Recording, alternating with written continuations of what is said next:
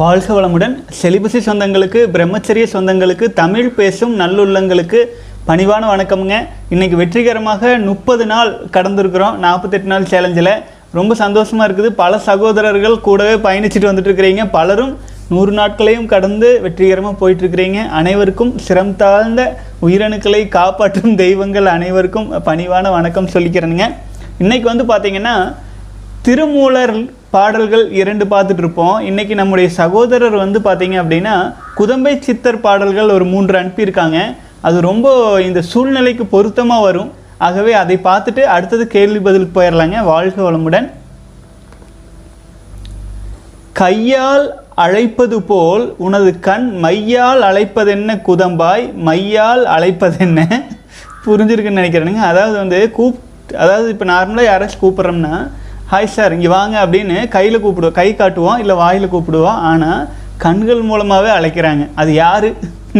மையால் அழைப்பது என்ன? அப்படிங்கிறாங்க. அடுத்தது இரண்டாவது பாடல் பாருங்கள் முதிர்ந்த சுடுகாட்டில் முல்லையை ஒத்த பல் உதிர்ந்து கிடக்குமடி குதம்பாய் உதிர்ந்து கிடக்குமடி. ஆச்சுங்களா? நிலையில்லாத வாழ்க்கை. ஆச்சுங்களா? கண்கள் பற்றி பார்க்கும்போது கண்கள் வந்து ஈர்க்குது ஆண்களை. ஆச்சுங்களா? பெண்கள் வந்து பார்க்குற அந்த கண்கள் ஈர்க்குது அப்படின்னு முன்னத்த பாடலை அப்புறம் வந்து அவங்க சிரிக்கிறத பார்த்து ரசிக்கிறாங்க இல்லைங்களா? அந்த முல்லைப்பல் அது வந்து என்னாகும்?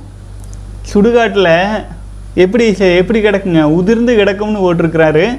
பார்க்கலாம் பாருங்க. முதிர்ந்த சுடுகாட்டில் முல்லையை ஒத்தப்பல் உதிர்ந்து கிடக்கும்படி குதம்பாய் உதிர்ந்து கிடக்கும்படி கழன் கழரும் கிளி மொழி காலஞ்சென்றால் அது குளறி அழியுமடி குதம்பாய் குளறி அழியுமடி குதம்பாய். வாழ்க்கையின் நிலையாமையை பற்றிங்க எவ்வளோ அழகாக சொல்கிறாரு நம்ம நம்ம புரிஞ்சுக்கணும். ஆச்சுங்களா? அதாவது எதில் உண்மையான இன்பம் அப்படிங்கிறது தெரியாமல் நிலையில்லாத இந்த இன்பங்களில் மாட்டி சீரழிகிறோம் இல்லைங்களா? அதுக்கு தான் இந்த மூன்று பாடல்களும் அருமையாக இருக்குதுங்க. அதை உணர்த்திடலாம் இன்றைக்கி அப்படின்ட்டு தான் போட்டுச்சுங்க. கையால் அழைப்பது போல் உன் கண் மையால் அழைப்பதென்ன குதம்பாய்? உன் க கண் மையால் அழைப்பதென்ன? முதிர்ந்த சுடுகாட்டில் முல்லையை ஒத்தப்பல் உதிர்ந்து கிடக்கும்படி குதம்பாய்? உதிர்ந்து கிடக்கும்படி கழரும் கிளி மொழி காலஞ்சென்றால் அது குளறி அழியுமடி குதம்பாய்? குளறி அழியுமடி. ஆச்சுங்களா? இந்த மாதிரி இவ்வளோதான் நம்ம உடலுக்கு வேல்யூ குறைந்த காலமே இருக்கிற நம்ம வாழ்க்கையில் மயங்கி ஆச்சுங்களா? பழக்க தோஷத்தில் அறிவு மயங்கி அறிவு கெட்டு போய் பார்த்தீங்க அப்படின்னா பெண்கள் பின்னால் போகிறாங்க அது சின்ன சின்ன அசைவுகளை எல்லாம் ரசிச்சுட்டு நம்முடைய விலை மதிக்க முடியாத உயிருக்கு மேல் வச்சு காப்பாற்ற வேண்டிய நம்முடைய உயிராற்றலை நம்முடைய விந்து சக்தியை மதிப்பு தெரியாமல் முட்டாள்தனமாக வீணாக்கிட்டு இருக்காங்க. அப்படிங்கிறத அது எப்படி சொல்கிறது புரிய வைக்கிறது. ஆகவே அந்த புரிய வைக்கிறதுக்கு தகுந்தாற் போல் குதம்பை சித்தர் அழகாக எழுதியிருக்காருங்க. இந்த மாதிரி நிறைய பாடல்கள் இருக்குது. இன்றைய தினம் குதம்பை சித்தர் பாடல்களோட நிறுத்திக்கலாங்க. ஏன்னா டெய்லியுமே ரொம்ப நேரமாக போயிட்டுருக்குது வீடியோஸு. ஆகவே இன்றைய தினம் இந்த பாடலை இதோடு ஸ்டாப் பண்ணிட்டுங்க. விரைவில் கேள்வி பதிலுக்கு போயிடலாங்க நிறைய கேள்வி பதில்கள் வீடியோவுக்கு கீழே நிறைய இருக்குது அதையும் பார்த்துட்டு அப்புறம் இமெயிலுக்கு போயிடலாம் வாழ்க வளமுடன். சகோதரர் வந்து பார்த்திங்கன்னா அட்வின் பெனிஷ் சகோதரர் அஞ்சாவது நாள் வந்திருக்கீங்க. வாழ்க வளமுடன். இப்போ வந்து வீடியோ கீழே இருக்கிறத பார்த்துட்ருக்குறேங்க ராஜி சகோதரர் வந்து பார்த்தீங்க அப்படின்னா கிட்டத்தட்ட முப்பத்தி ஏழாவது நாள் வந்துட்டு இருக்கீங்க வாழ்க வளமுடன். அடுத்தது பூபேஷ் சகோதரர் வந்து கேள்வி கேட்டிருக்கீங்க. மற்ற ஆன்மாக்கள் மற்றும் அவர்கள் உடல் செய்த நன்மைகளில் இறைவன் இருக்கிறார். அதனை மட்டும் பார்க்க வேண்டும் யோசிக்க வேண்டும் என்று மனதிற்கு சொல்லி இருக்கிறேன். ஆனால் காமத்திலும் இறைவன் இருக்கிறார். அதனால் அதனால்தான் குழந்தை பிறக்கிறது. அது நல்லது தானே என்று மனம் கேட்கிறது. இதற்கு அது நல்ல விஷயம் இல்லை. அங்கு இறைவன் இல்லை என்று புரிய வைக்க ஏதாவது ஐடியா கொடுங்கள். மனதிற்குள் என்ன சொல்வது? இதற்கு ஐடியா கொடுங்க சார் ப்ளீஸ்ன்னு சொல்லியிருக்கீங்க. வாழ்க வளமுடன். காமத்துக்குள்ளே இறைவன் தான் இருக்கார். காமத்தை நம்ம வந்து திசை மாற்றம் செய்யாமல் ஒரு இறைவன் இல்லை அப்படின்னு நம்ம நிரூபிக்க வேண்டிய அவசியமே கிடையாது. நீங்கள் கேட்ட கேள்வி இன்னொரு முறை நான் பார்க்குறேங்க.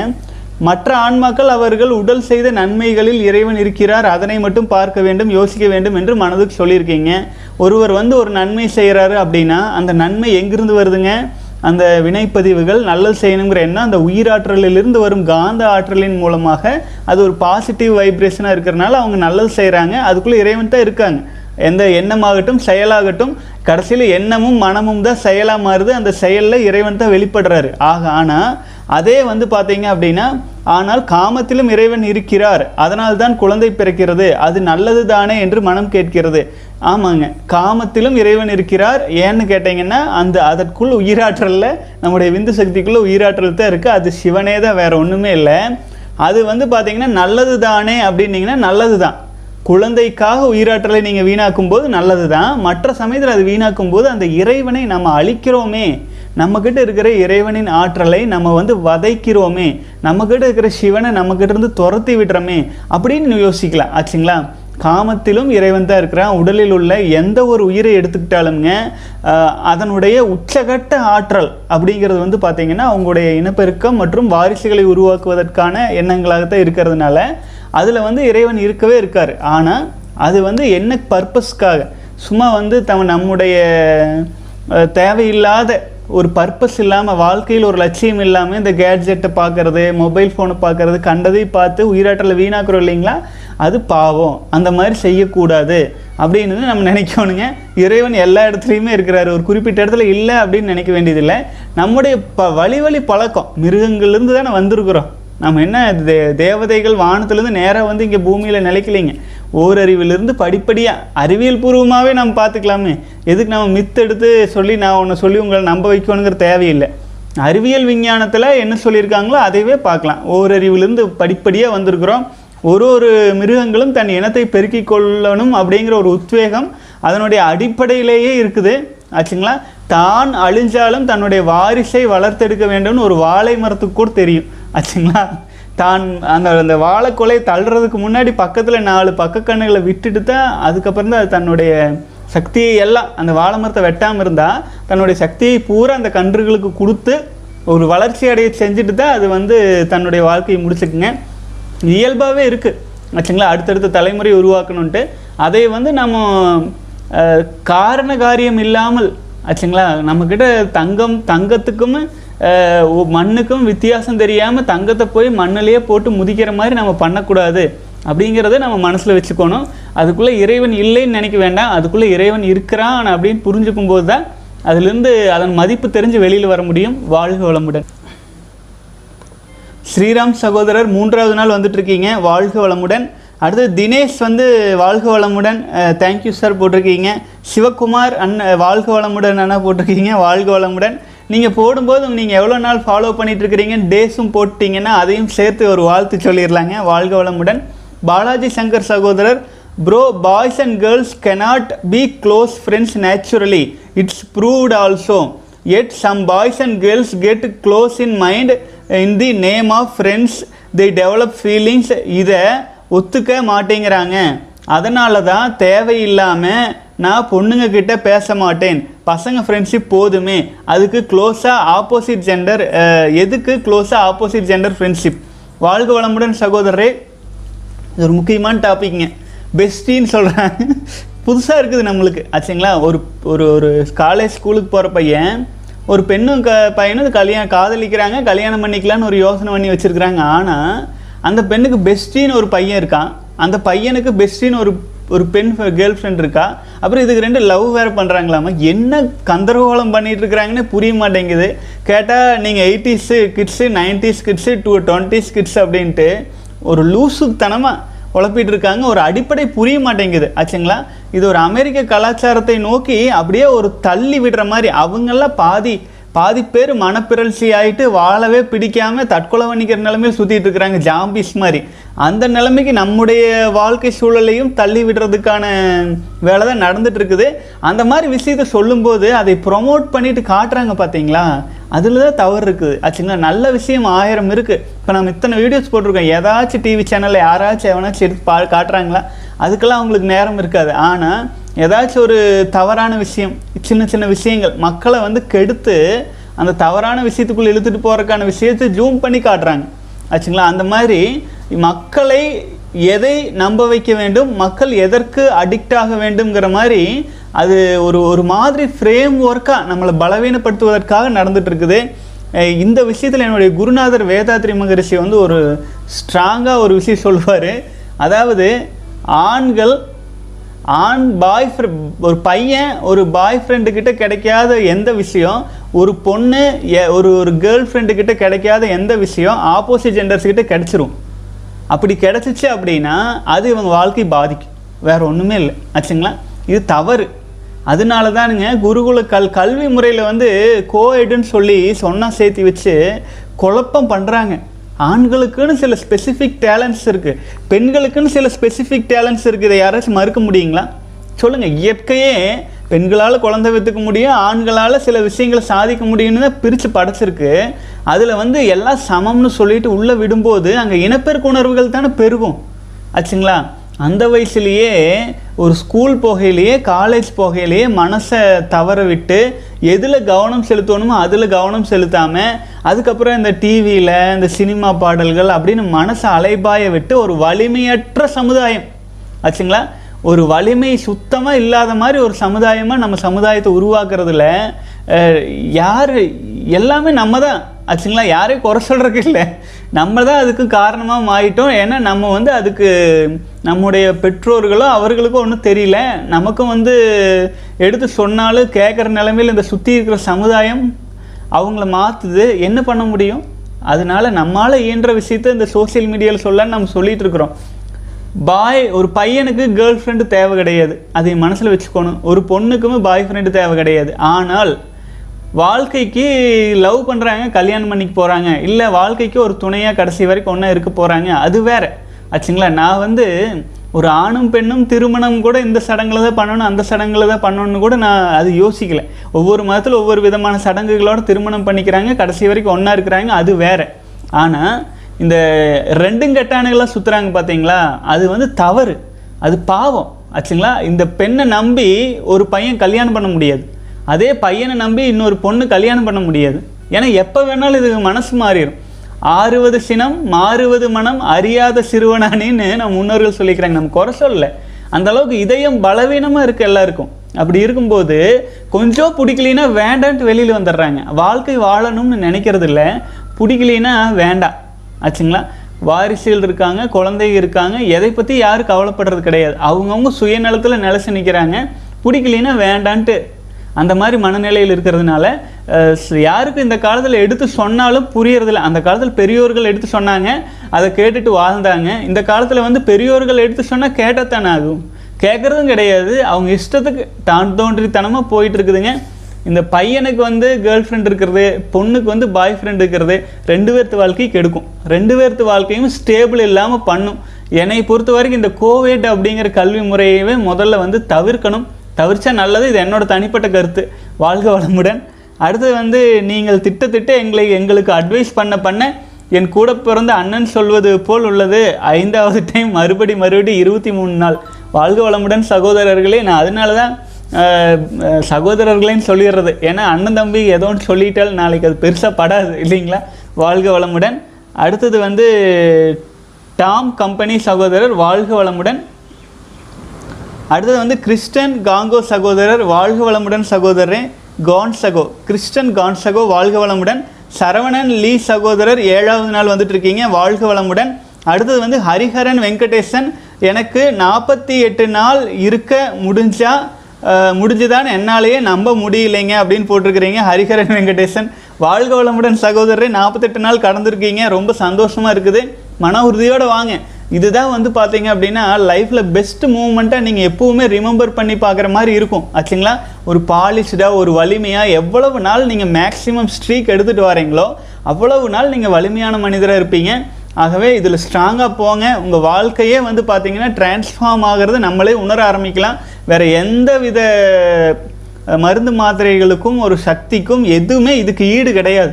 ஆச்சுங்களா? அது நீங்கள் நாற்பத்தெட்டு நாள் கடந்து தொடர்ந்து போயிட்டு இருக்கும்போது நம்மளே உணர ஆரம்பிச்சிடலாங்க. எந்த ஹெல்த் டானிக்கோ எந்த விட்டமின் மருந்துகளோ எதுவுமே செலிபஸி ஃபாலோ பண்ணுறதுக்கு கால் தூசுக்கு ஈக்குவல் ஆகாது. ஆச்சுங்களா? ஆகவே நீங்கள் மன உறுதியோடு நீங்கள் வரும்போது நம்மளை நம்ம ஜெயிக்கணும். ஆச்சுங்களா? அப்போ தான் உலகத்தை ஜெயிக்க முடியும்னு சொல்லுவாங்க நம்ம முன்னோர்கள். அதுதான். நம்மளை ஜெயிச்சோம்னா நம்மளை எல்லாத்தையுமே ஜெயிக்க முடியும். வாழ்க வளமுடன்.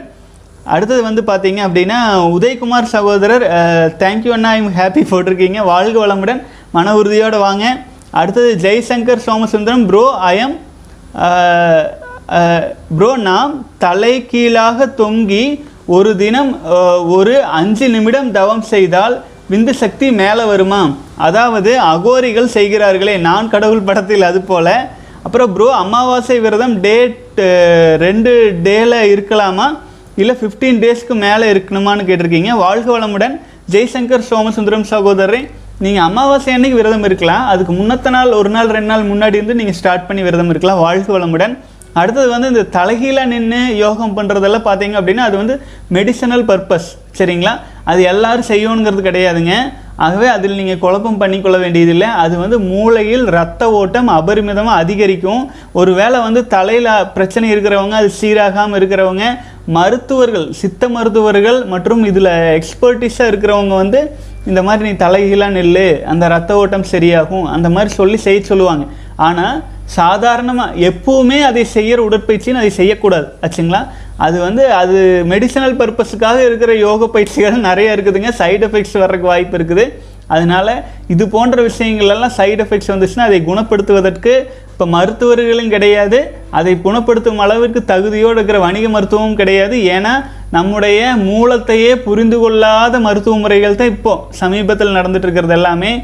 ஏன்னு கேட்டிங்கன்னா நம்ம எதிலிருந்து நம்ம உடல் வருது எதை ஸ்ட்ராங்காக வச்சுக்கணும் எப்படி ஒரு வாழ்க்கை வாழணும் அப்படிங்கிறதையவே வந்து மக்களுக்கு சொல்கிறதுக்கு தயங்கிட்டு இருக்கிற மாதிரியான ஒரு வ- மருத்துவ முறையில் இருக்கிறதுனால நம்ம உஷாராக இருந்துக்கணும். அவங்க வந்து இப்போ பொருளாதார நோக்கத்தில் போயிட்டு இருப்பாங்க உலகமே காசு வனத்து முன்னாடி போயிட்டு நம்ம தான் நம்மளை உஷாராக வச்சுக்கோணுங்க. நம்ம முன்னோர்கள் என்ன சொன்னாங்கன்னு பார்த்துட்டு உஷாராக இருந்துக்கணும். போகிறவங்க எப்படியோ போட்டு நம்மளுக்கு என்ன வாழ்க வளமுடன். அடுத்தது வந்து பார்த்திங்கன்னா கார்த்திக் நாலாவது நாள் வந்துட்டு இருக்கீங்க நாற்பத்தெட்டு நாள் சேலஞ்சில் வாழ்க வளமுடன். ரவிக்குமார் சகோதரர் வாழ்க வளமுடன். ஸ்ரீராம் ஹெச் சகோதரர் வந்து ஹாய் அண்ணா நைன்டி டேஸ் செலிபஸை ஃபாலோ பண்ணிவிட்டு விந்து ஜெயம் பயிற்சி செய்தால் ஆல்ரெடி இருந்த விந்து வெளியே போயிடுமா? இல்லை மேலே போகுமா? கிளாரிஃபை திஸ் டவுட்னு இருக்கீங்க வாழ்க வளமுடன்.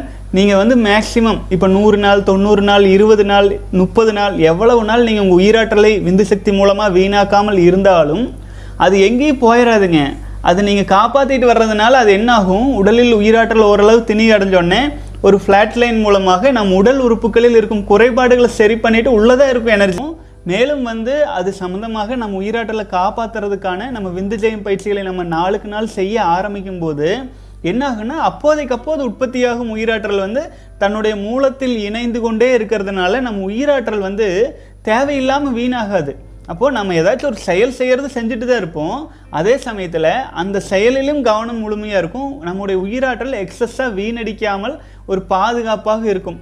இதை எப்படி சொல்லலான்னு கேட்டிங்கன்னா நான் பலமுறை சொன்னதான் உங்களுக்குள்ளேயே ஒரு பேங்க் அக்கௌண்ட் வச்சுருக்கிற மாதிரி எக்ஸஸாக இருக்கிற காசை நீங்கள் அதில் போட்டு சேவிங் பண்ணுற மாதிரி அப்படின்னு தானுங்க. இது வந்து உங்கள் வயதான காலத்தில் நம்ம வந்து வயசாகும்போது நம்ம வந்து தளர்ந்து போகாமல் ஸ்ட்ராங்காக இருக்கிறதுக்கு உதவும். ஆச்சுங்களா? காற்றுள்ள போதே தூற்றிக்கொள் அப்படின்னு சொல்கிறது இதுதான். காற்றுன்னு முன்னோர்கள் சொன்னது நம்முடைய பிராணனை நம்முடைய உயிராற்றலை காற்றுக்கு பிராணன்னு ஒரு நூறு பேர் இருக்குது. அந்த பிராணங்கிறது நம்முடைய உயிராற்றல் தான். அதை காற்றுள்ள போதே நமக்குள்ளேயே தூற்றி எடுத்துக்கொள் அப்படிங்கிறது. அது அதை வருமுன் காப்போம் சொல்கிறது எல்லாமே இதில் தானுங்க. அதுதான் நம்ம வழிமுறைகள் சித்தர்கள் சொன்னது தான் நம்ம ஃபாலோ பண்ணிகிட்ருக்குறோம் ஆகவே உயிராற்றல் வீணாகக்கூடாதுங்கிறதுக்காகத்தான் பயிற்சியே ஒழிய. அது வெளியில் போயிடாது நீங்களாக கட்டாயப்படுத்தி உங்கள் எனக்கு வாரிசு வேணும் உயிராற்றல் போகட்டும். இல்லை நான் ஒரு சிற்றின்பத்துக்கு அடிமையாயிட்டேன் போகட்டும். எனக்கு அந்த இன்பம் வேணும் அந்த ஒரு நிமிஷம் இன்பத்துக்கு நான் பைத்தியமாட்டு அதுக்கு அடிமையாயிட்டேன் அதுக்கு போகட்டும் அப்படின்னு நினச்சா தான் அது வெளியில் போகும். மற்றபடிக்கு நீங்கள் தெளிவாக இருக்கீங்க ஸ்ட்ராங்காக இருக்கீங்க அப்படின்னா உங்களுக்குள்ளேயே இருக்கும். வித்து சே சொத்து சேர்த்து வச்சிங்கன்னா கூட வருமா இல்லையே தெரியாது. ஆனால் வித்து சேர்த்து வச்சிங்கன்னா உங்களை கடைசி வரைக்கும் காப்பாற்றும். ஏன்னா அது அதன் மூலமாக நீங்கள் உங்களுக்குள்ள இருக்கிற சிவத்தையே நீங்கள் நிலைநிறுத்திக் கொள்கிறீர்கள். வாழ்க வளமுடன். அடுத்து வந்து சிவன் கிரியேஷன்ஸ் அண்ட் டெக்னிக்ஸ் சகோதரர். ப்ரோ ஐம்பதாவது நாளாக நோ ஃபேப்பில் இருக்கேன். பட் இது வரைக்கும் எந்த பெனிஃபிட்ஸும் அந்த மாதிரி தோணில் போகிறோன்னு சொல்லியிருக்கீங்க வாழ்க வளமுடன் சகோதரன் ஆக்சுவலாக உள்ளுக்குள்ளே வந்து பார்த்தீங்க அப்படின்னா ஒரு சிலருக்கு ஆச்சுங்களா? நீங்கள் எவ்வளோ நாள் வீணாக்கியிருக்கீங்கன்னு தெரியாது. உங்கள் வயசு தெரியாது. ஒருவேளை நீங்கள் முப்பது நாற்பது வயசுக்கு மேலே இருந்தீங்கன்னா உங்களுக்கு வந்து பார்த்தீங்கன்னா திணிவு. கொஞ்சம் தானே கிடைக்கும். நீங்கள் பதினஞ்சு வருஷமாக வீணாக்கியிருப்பீங்க. அப்போது இதே இளம் வயதாக இருந்துச்சுன்னா நீங்கள் பத்து நாள்லேயே டிஃப்ரெண்ட் தெரியும். இப்போ நீங்கள் ஐம்பது நாள் ஆகியும் தெரியலனா நீங்கள் அந்த அளவுக்கு பாதிப்பு பண்ணி வச்சுருக்கீங்க. அப்புறம் இது நீங்கள் உடனே பெனிஃபிட் தெரியும்னா நீங்கள் என்ன பண்ணலன்னா நீங்கள் வீணாக்கிட்டு பார்த்தீங்கன்னா அது நான் இழந்தது மூலமாக நீங்கள் எவ்வளோ டிஸ்கரேஜ் ஆகுறீங்க இரண்டு மூன்று நாள் உங்களுக்கு தெரிஞ்சு போயிடும் உங்களுடைய ஐம்பது நாள் நீங்கள் காப்பாற்றின பவர் என்னன்னு தெரியும்னா நீங்கள் எங்கேயாச்சும் ஒரு ஃபங்க்ஷனு சொசைட்டியில் நீங்கள் போய் நின்று பாருங்கள் உங்களுக்கே தெரியும் அந்த அதாவது நீங்கள் சோசியல் ஆன்சைட்டி மற்றவர்கள் உங்கள் மேலே எப்படி ஈர்ப்பாகிறாங்க அப்படின்ட்டு. இதையெல்லாம் உணரும் அளவுக்கான சக்தியை நம்ம சிலர் இழந்திருப்பாங்க. ஆச்சுங்களா? ஆகவே இதற்காக நீங்கள் வந்து வருத்தப்பட வேண்டியதில்லை. மன உறுதியோடு நீங்கள் பாட்டுக்கு போயிட்டுருங்க இது அதாவது குழந்தை தேவைன்னா நீங்கள் உயிராற்றலை வீணாக்குங்க. இல்லைன்னா இதுதானே பேசிக் லைஃபே ஆகவே இந்த பேசிக் லைஃப்பில் மன உறுதியோடு போகணும். வாழ்க வளமுடன். அடுத்தது ஆகாஷ் ஆகாஷ் சகோதரர் வந்து பன்னெண்டாவது நாள் வந்துட்டு இருக்கீங்க வாழ்க வளமுடன் சகோதரரே. அடுத்தது வந்து எம்டிஏஎம் சகோதரர் முப்பதாவது நாள் கடந்து வந்துட்டு இருக்கீங்க வாழ்க வளமுடன். கிறிஸ் ஹரி சகோதரர் இருபத்தி ஏழாவது நாள் வந்துட்டு இருக்கீங்க வாழ்க வளமுடன். அடுத்தது சகோதரர் செல்வகுமார் வந்து ஒரு கேள்வி கேட்டிருக்கீங்க. வணக்கம் ஐயா நான் ஒரு முறை கனவு கண்டேன். அதில் நான் பள்ளி மாணவர்களுடன் வகுப்பறையில் அமர்ந்திருந்தேன். அந்த கனவில் நான் தான் இருக்கிறேன். என்ற முழு விழிப்புணர்வு இருக்க என் நண்பர்களிடம் நான் அப்போ இப்போது கனவு கொண்டு உள்ளேன் என்று கனவிலேயே கூறினேன். அதற்கு கனவில் உள்ள என் நண்பர்கள் என்னை கனவுக்குள்ளேயே தூங்க வைத்து விட்டனர். பின் எனக்கு அந்த விழிப்புணர்வு மறைந்து விட்டது. ஒரு மனிதன் தான் கனவு காணும் போது தான் அந்த கனவில் தான் உள்ளோம் என்று கனவிலேயே ஏற்படும் விழிப்புணர்வுக்கு என்ன அர்த்தம்? இத்தகைய விழிப்புணர்வு வேறு யாருக்காவது வந்துள்ளதா? தயவு செஞ்சு கூறுங்கள்னு கேட்டிருக்கீங்க. வாழ்க வளமுடன் சகோதரர் கனவு அப்படிங்கிறது வந்து பார்த்தீங்கன்னா மூளையில் இருக்கும் அந்த ரிஃப்ளெக்ஷன்ஸ் தான். அதுக்கு பெரிய முக்கியத்துவம் அப்படிங்கிறது எப்போ வரும்னா ஒரு பாசிட்டிவான விஷயங்களை இருந்தால் நம்ம எடுத்துக்கலாம். இப்போ நீங்கள் சொன்ன இதே விஷயம் தான் இன்செப்ஷன்ஸ்ன்ற ஏதோ ஒரு படம் கூட வந்திருக்குன்னு நினைக்கிறேன். தூக்கத்தில் இருக்கிறவங்க ம மூளைக்குள்ளே போயிட்டு அதாவது டெக்னாலஜியை வச்சு மனசை மாற்றுவாங்க ஆகவே வந்து இந்த மாதிரி ஏற்கனவே சிலருக்கு வந்து பலருக்கும் வந்ததுனால தான் இந்த மாதிரி சொல்லுவாங்க. நீங்கள் உறங்கிட்டு இருக்கும்போது அதில் என்ன வேணாலும் வரும். அதில் தூங்குறோம்னு வரும். தூங்குறதுல தூங்குறவங்கள மறுபடியும் படுத்து தூங்க வைக்கிறாங்க அப்படின்னா இது பெருசாக குழம்பிக்க வேண்டியது இல்லைங்க.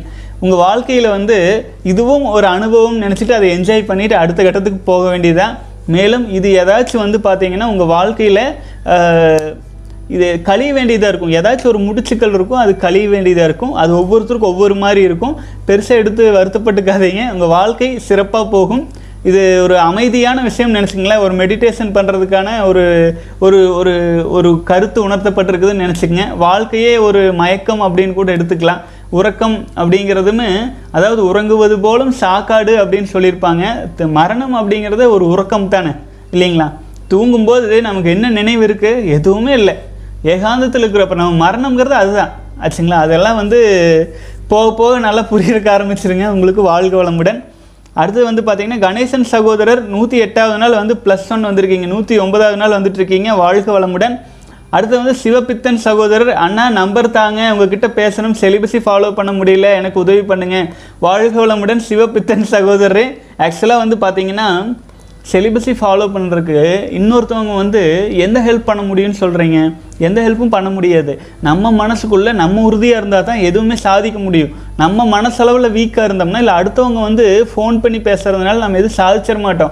நம்ம இவ்வளோ வீடியோஸ் போட்டுட்ருக்குறோம் இல்லைங்களா? இதுலேயுமே நம்ம வந்து பார்த்தீங்கன்னா சில ந- நல்ல விஷயங்கள் தான் சொல்கிறோம் வீணாக்குனா தவறு பாவம். அது வந்து அதை விட ஒரு கொலை பாதகங்கிற அளவுக்கு நம்ம சொல்கிறோம் அதையும் மீறி நம்ம உயிராற்றலை வந்து வீணாக்குறோம் அப்படின்னா அந்த புடி யார்கிட்ட இருக்கு? எங்கிட்டயோ இல்லை யாராச்சும் சகோதரர்கள்கிட்ட நம்ம கம்யூனிகேஷன் பண்ணுறதுலையோ இல்லை.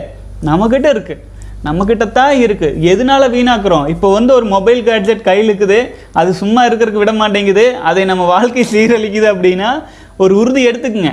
நான் வந்து நாற்பத்தெட்டு நாள் செலிபஸை ஃபாலோ பண்ணுற வரைக்கும் முடியும் வரை இந்த நாற்பத்தி எட்டு நாளைக்கு கால் அட்டன் பண்ணுறதை தவிர்த்து ஆச்சுங்களா? இல்லை ஏதாச்சும் ஒரு எஸ்எம்எஸோ கால் அட்டன் பண்ணுறதை தவிர்த்து வேறு எந்த கூகுள் குரோமுக்கே நான் போக மாட்டேன்.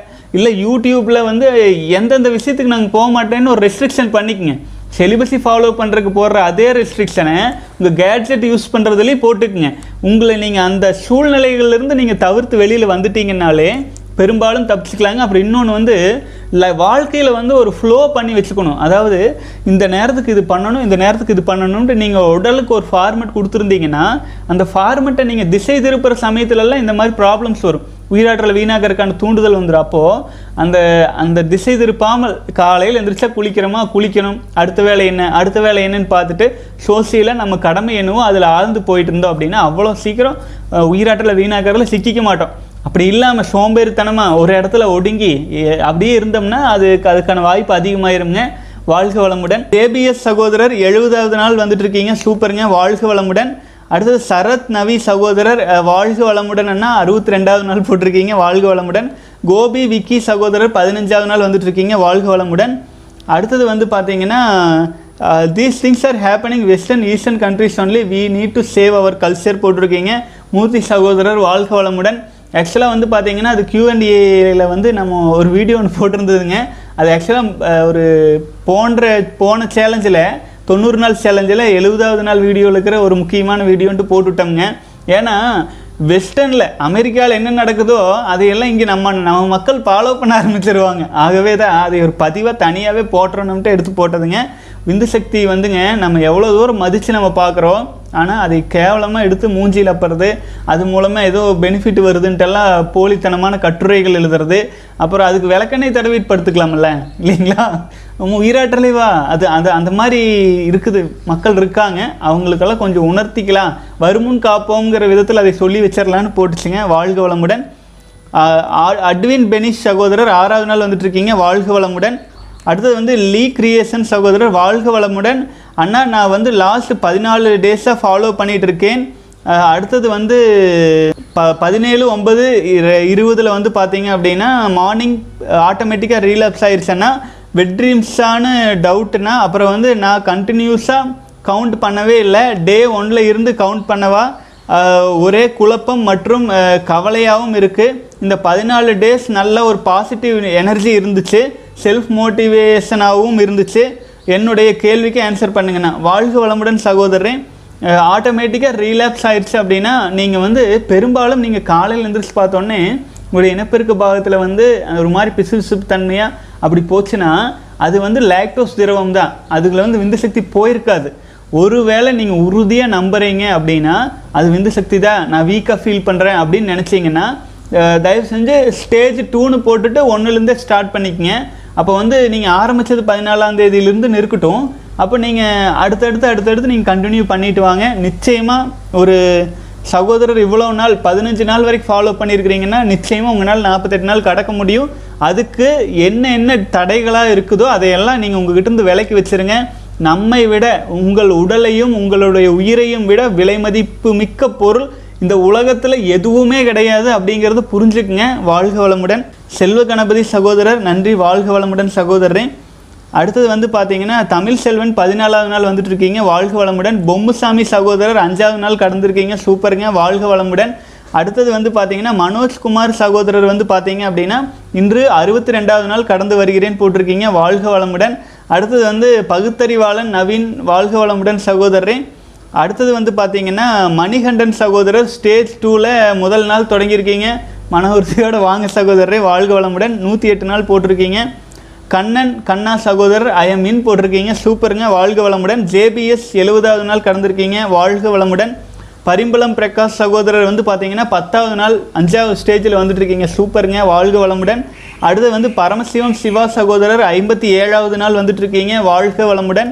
அடுத்தது வந்து மைண்ட் ரிலாக்ஸேஷன் சகோதரர் ஒரு கேள்வி கேட்டிருக்கீங்க. நோ ஃபேப் பத்து நாள் வெற்றிகரமாக கடந்து விட்டேன். ஆனால் ஒவ்வொரு முறையும் பத்து நாட்களுக்கு மேல் நோ ஃபேப் இருந்தால் கை கால் விரல்கள் இழுத்து கொள்கிறது. ரீலாக்ஸ் பண்ண பிறகு சரியாகிறது. இதற்கு என்ன வழி? பதில் கூறுங்கள் ஐயா. எப்படி நாற்பத்தெட்டு நாள் நோ ஃபேப் இருப்பதுன்னு கேட்டிருக்கீங்க. வாழ்க வளமுடன். உணவு முறைகளை குறைச்சிக்கலாங்க. இந்த மாதிரி சில சகோதரர்களுக்கு வந்து உயிராற்றல் அபரிமிதமாக பெருகிரும். அப்போ வந்து திணிவு அடைஞ்சிரும். அப்போ பார்த்தீங்கன்னா ஒரு ஸ்டெபிலிட்டி இல்லாமல் உடல் வந்து பார்த்தீங்கன்னா ஒரு மாதிரி ஒரு மந்தமாக உயிராற்றல் இருக்கும். டிரான்ஸ்மியூட் ஆகிறதுக்கான வேலை நடக்குது. ஆனால் அதுக்கு வந்து ஒரு வழி தெரியாமல் முதல் முறையாக இப்போ இருக்கிறதுனால அப்போ என்ன பண்ணுறோம் அப்படின்னா நம்ம வந்து உணவு முறைகளில் ஒரு வேளை ரெண்டு வேளை இப்போ பாருங்கள் அமாவாசைனா இன்றைக்கி விரதம். இந்த மாதிரி வந்து ஒரு வேளை விரதம் தண்ணீர் விரதம் தான் இருக்கணும்னு நான் சொல்லியிருக்கேன். முடியல உள்ள வேலைப்பழு அதிகமாக இருக்குன்னா இதை கொஞ்சம் பழங்களை மட்டுமாவது இயற்கை உணவை மட்டுமாவது சாப்பிட்டு விரதம் இருக்கிறதுக்கு முயற்சி பண்ணுங்கள் ஆரம்ப கட்டத்தில் பழகுற வரைக்கும். ஸோ அந்த மாதிரி நீங்கள் இருக்கும்போது உடலில் வந்து பார்த்தீங்கன்னா எனர்ஜி குறைவாக இருந்துச்சுன்னா விரைவில் வந்து உடலும் அதற்கான ஒரு பாதையை ஃபைண்ட் அவுட் பண்ணி டிரான்ஸ்மியூட் பண்ணுறதுக்கு ஆரம்பிச்சிரும். ஆகவே நீங்கள் உணவு முறைகளில் சரி பண்ணுறது மூலமாகவும் அதுக்கப்புறம் வந்து இந்த மாதிரி வந்து ஹீட்டு காரணமாக கோல்டு ஷவர் எடுத்துக்கொள்வதன் மூலமாகவும் நீங்கள் வந்து கொஞ்சம் கொஞ்சமாக இதுலேருந்து வெளியில் வர்றதுக்கு ஆரம்பிச்சிடலாமுங்க.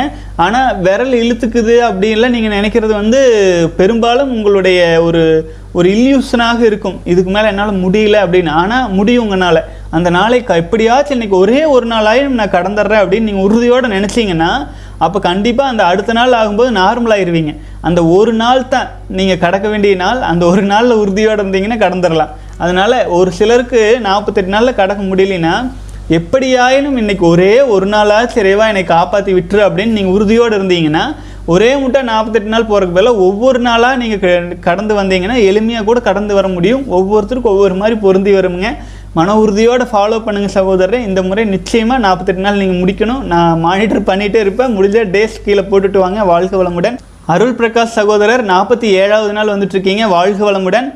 ஏபிசி ஞானவேல் சகோதரர் அருமை அருமை முடியும் என்பதே முதல் வெற்றின்னு இருக்கிறீங்க. ஆமாங்க. முடியும்னு நினச்சா நிச்சயமாக முடியும். ஒருவேளை சந்தேகமும் குழப்பமும் சஞ்சலங்களும் உள்ளே வருதுனாலே அப்போ தான் நம்ம வந்து பார்த்தீங்க ஐயோ இதெல்லாம் என்னால் முடியாது. ஒரு சிலர் வந்து நோன்னு சொல்கிறக்கே பிறந்திருப்பாங்க. இது என்னால் முடியாது இது என்னால் முடியாதுன்னு. அப்புறம் நம்ம நம்ம பிறந்திருக்கவே முடியாதே இல்லைங்களா? அத்தனை கோடி உயிரணுக்களை சந் சந்த சகோதரர்களை பின்னால் தள்ளிட்டு தான் நம்மளால் முடியும்னு வந்து பிறந்திருக்கிறோம். இப்போ முடியாது முடியாதுன்னா ஏன்னா நம்ம அந்தளவுக்கு சக்தியை இழந்து வச்சிருக்கிறோம். அல்லது தன்னம்பிக்கை குறைஞ்சிருக்கும். முடியும் அப்படின்னு சொல்லி முன்னால் போகிறது தான் முதல் வெற்றி. நம்ம ஞானவேல் சகோதரர் சொன்ன மாதிரி தான் வாழ்க வளமுடன். ஆல்ரவுண்டர் சகோதரர் அறுபத்தி ஒன்றாவது நாள் கடந்து வெற்றிகரமாக வந்துட்டுருக்கீங்க. வாழ்க வளமுடன். அடுத்தது வந்து பார்த்தீங்கன்னா ஹரிஹரன் வெங்கடேசன் சகோதரர் நாற்பத்தெட்டு நாள் ஏற்கனவே கடந்திருக்கிறீங்க. சூப்பருங்க. வாழ்க வளமுடன். முகமது சகோதரர் அறுபதாவது நாள். Now I am study more time by following celibacy students must strictly follow celibacy வாழ்க வளமுடன் முகமது சகோதரர் தன்னுடைய அனுபவத்தில் இந்த முக்கியமான விஷயம் சொல்லியிருக்காரு. அறுபது நாள் ஃபாலோ பண்ணியிருக்காரு. Now I can study more time நீண்ட நேரம் வந்து அவரால் வந்து அன் அன்இன்டரப்டடாக படிக்க முடியுது. அதனால் மாணவர்கள் நிச்சயமாக செலிபஸை ஃபாலோ பண்ணணும் அப்படின்னு சகோதரர் சொல்லியிருக்காரு. வாழ்க வளமுடன். அடுத்தது வந்து கவின்குமார் பதினாறாவது நாள் வந்துட்டு இருக்கீங்க. வாழ்க வளமுடன். அடுத்தது வந்து கெவின் கிறிஸ்டோபர் சகோதரர் சூப்பர் ஸ்டார் போட்டிருக்கீங்க. வாழ்க வளமுடன். முத்துக்குமார் சகோதரர் I will be with you as always ஆசான் போட்டிருக்கீங்க. ரொம்ப நன்றி சகோதரரே. உங்களை மாதிரி நல்ல அன்புமிக்க சகோதரர்கள் கூடவே வந்துட்டு இருக்கிறனால தான் என்னோட பயணம் அப்படியே இப்போ அன்இன்டரப்டடாக போயிட்டே இருக்குதுங்க. வாழ்க வளமுடன். அடுத்தது வந்து விநாயகமூர்த்தி சகோதரர் என்னை தொடர்பு கொள்ளணும்னு ஏதோ போட்டிருக்கீங்க. என் இமெயில் ஐடி இருக்குதுங்க டிஸ்கிரிப்ஷனில் celibacy inert Gmail dot com தொடர்பு கொள்ளுங்கள் நான் நிச்சயமாக காண்டாக்ட் பண்ணுறேன் அடுத்தது வந்து முத்துக்குமார் சகோதரர் வாழ்க வளமுடன். நவீன்குமார் அண்ணா நைட் ஷிஃப்ட் பார்க்குறதுனால விந்து சக்தி உயிராற்றல் குறையுமான்னு கேட்டிருக்கீங்க. அது வந்து இயற்கைங்க. ஆச்சுங்களா? அதாவது நீங்கள் நைட் ஷிஃப்ட் பார்க்குறதுனால ஒரு எப்படி இருந்தாலும் ஒரு பத்து முதல் இருபது சதவீத உயிராற்றலும் உடலின் வந்து உடலின் இயல்பான அமைப்புமே மாறும். புரிஞ்சுதுங்களா? நம்ம வந்து பல லட்சம் வருடமாக வந்து இரவு லை- வெளிச்சம் இல்லை. இல்லைங்களா? வெறும் தீப இந்த குச்சியை வச்சு தீயை பற்ற வச்சு வச்சு கொண்டிருந்தோம் அதுக்கு முன்னாடி அதுவும் இல்லாமல் இருந்தோம். சூரிய வெளிச்சம் முடிஞ்ச உடனே உணவு அருந்திட்டு படுக்கிறதுக்கு போகிற மாதிரி ஒரு காலமெல்லாம் தான் பெரும்பாலான காலம். இப்போ ஒரு இரநூறு வருஷமாக எலக்ட்ரிசிட்டி கண்டுபிடிச்சதுக்கு அப்புறத்துல இருந்து தான் இப்போ நம்ம வந்து இந்த வெளிச்சத்தில் இரவும் பகல் வேலை செய்கிற உடல் வந்து அதுக்கு அடாப்ட் ஆகும்போது அந்த சேஞ்சஸ் மாறும்போது உயிராற்றலிலும் மற்றும் காந்த ஆற்றலிலும் எல்லாத்துலேயுமே கொஞ்சம் வந்து கொஞ்சம் கன்ஃபியூஷன் ஆகும் இல்லைங்க அதில் வந்து ஒரு பத்து இருபது சதவீதம் குறையும். ஆனாலும் அதுக்கு என்ன வழினா நீங்கள் வேலையை முடிச்சுட்டு வந்துட்டு உடல் எவ்வளவு நேரம் கேட்குதோ அவ்வளவு நேரம் ஆழ்ந்து உறங்கணும். ஆனால் ஒரு புள்ளி வெளிச்சம் இல்லாத ரூமில் படுத்து தூங்கணும். ஆச்சுங்களா? அதை மட்டும் ஃபாலோ பண்ணிக்கங்க. சின்ன வெளிச்சம் கூட இருந்துடக்கூடாது. குப்புன்னு அடைச்சிடணும் எல்லா ரூம்லேயுங்க டிஸ்டர்பன்ஸ் இருக்கக்கூடாது சத்தங்கள் இருக்கக்கூடாது. அப்படி உறங்கி உடல் தேவையான அளவு உறங்கி அப்புறம் முழிப்பு வந்து எந்திரிச்சு நீங்கள் நார்மலைஸ் பண்ணியிருந்தீங்கன்னா எண்பது தொண்ணூறு சதவீத எனர்ஜி அப்படியே இருக்குங்க. வாழ்க்கை வளமுடன். அடுத்தது சகோதரர் மேக் மீ ஹாப்பின்னு பேர் போட்டிருக்கீங்க. டுடே ரெண்டாவது நாள் வந்துட்டுருக்கீங்க. வாழ்க வளமுடன். அடுத்தது வந்து நவீன்குமார் சகோதரர் முப்பத்தி ஒன்றாவது நாள் வந்துட்டுருக்கீங்க. நாற்பத்தெட்டு நாள் சேலஞ்சில் ஆனால் நைட் ஷிஃப்ட்னால விந்து விந்து சக்திக்கு பிரச்சனை வருமான்னு கேட்டிருக்கீங்க. சகோதரர் இதுக்கு தான் கொஞ்ச நேரத்துக்கு முன்னாடி பதில் சொல்லிக்கிறேன்னு நினைக்கிறேன். வாழ்க வளமுடன். அடுத்தது வந்து பிரகாஷ் பிரகாஷ் இன்ஃபோ சகோதரர் போட்டிருக்கீங்க. ஐ எம் வெரி சாரி அண்ணான்னு போட்டிருக்கீங்க. சாரின்னு சொல்கிற அளவுக்கெல்லாம் நான் நீங்கள் எந்த தப்பு யாருமே பண்ணலீங்க. வாழ்க வளமுடன்.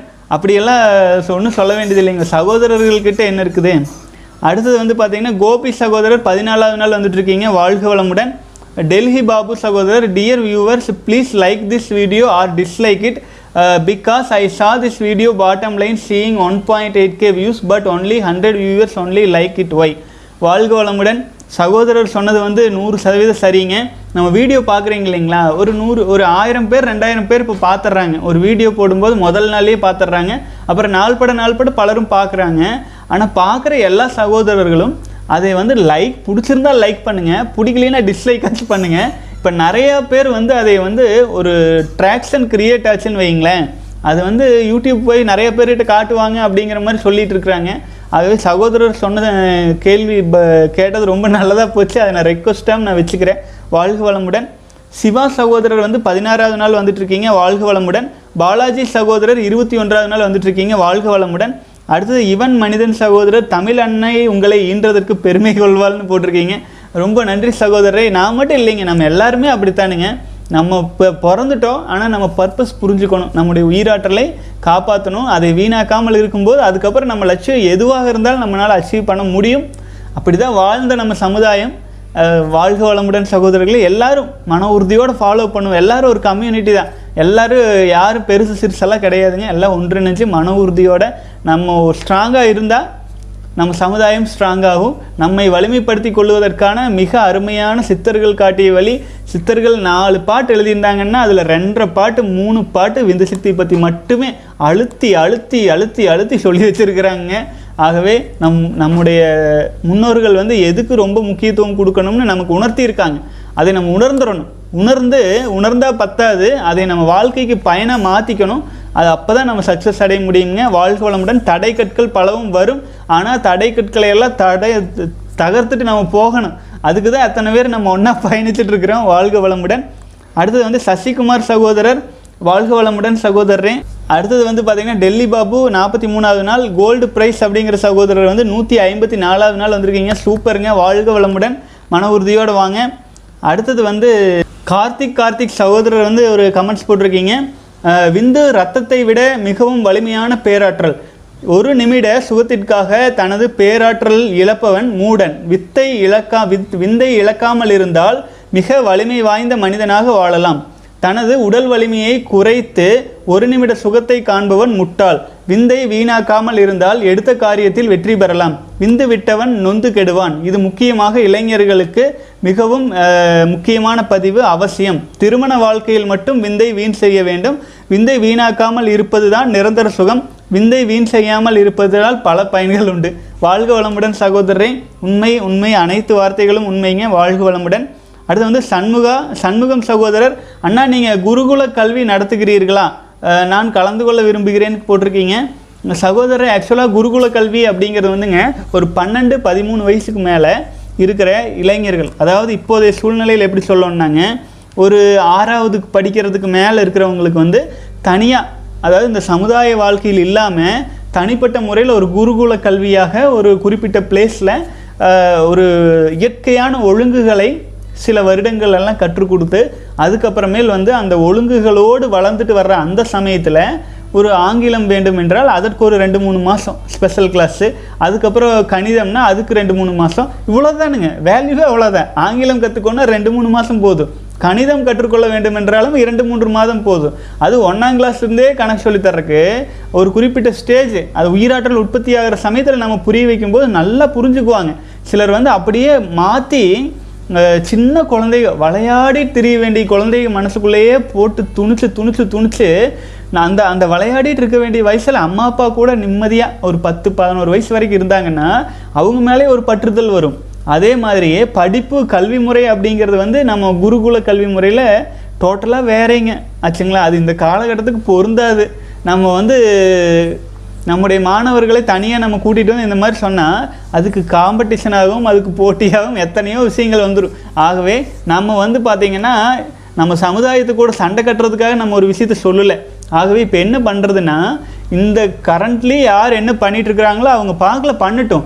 அவங்க அறிவுக்கு நல்லதுன்னு பட்டு பண்ணிட்டு இருக்காங்க. அதே சமயத்தில் மிக முக்கியமான விஷயம் செலிபஸி அப்படிங்கிறது விந்து சக்தியை காப்பாற்றுறது அதுக்கான விஷயத்துக்கு மட்டும் நம்ம முக்கியத்துவம் படுத்து என்ன தான் நீங்கள் படிங்க ஆனால் உயிராற்றல் வீணாக்காதீங்க அப்படிங்கிறதில் நம்ம நிலைநிறுத்தி இருக்கிறோம்ங்க. குருகுல கல்வி முறை அப்படிங்கிறது வந்து வெறும் விந்து சக்திக்காக மட்டுமேனு தனியாக எடுத்து சொல்ல முடியாது இல்லைங்களா? பலவற்றையும் உள்ளடக்கி சொல்லணும். அதுவும் ஒரு குறிப்பிட்ட காலத்தில் இறைவனின் அருளும் பல சகோதரர்கள் ஒன்றிணைஞ்சு வரும்போது நம்ம அதை எடுத்துகிட்டு போகிறக்கும் அது ஆண்டவன் தான் வழிகாட்டணுங்க வாழ்க வளமுடன். அடுத்து வந்து அட்வின் பெனிஷ் சகோதரர் வந்து அஞ்சாவது நாள் வந்துட்டு இருக்கீங்க வாழ்க வளமுடன். அடுத்தது வந்து தருண் ஆறுமுகம் சகோதரர் ப்ரோ டே நூற்றி அறு இருபத்தி ஆறு நாள் வந்துட்டு இருக்கீங்க கொஞ்சம் ஃப்ளாட் லைனில் போச்சு இருபத்தி ரெண்டு வயசு ஆகிட்டு இருக்கேன்னு சொல்லியிருக்கீங்க.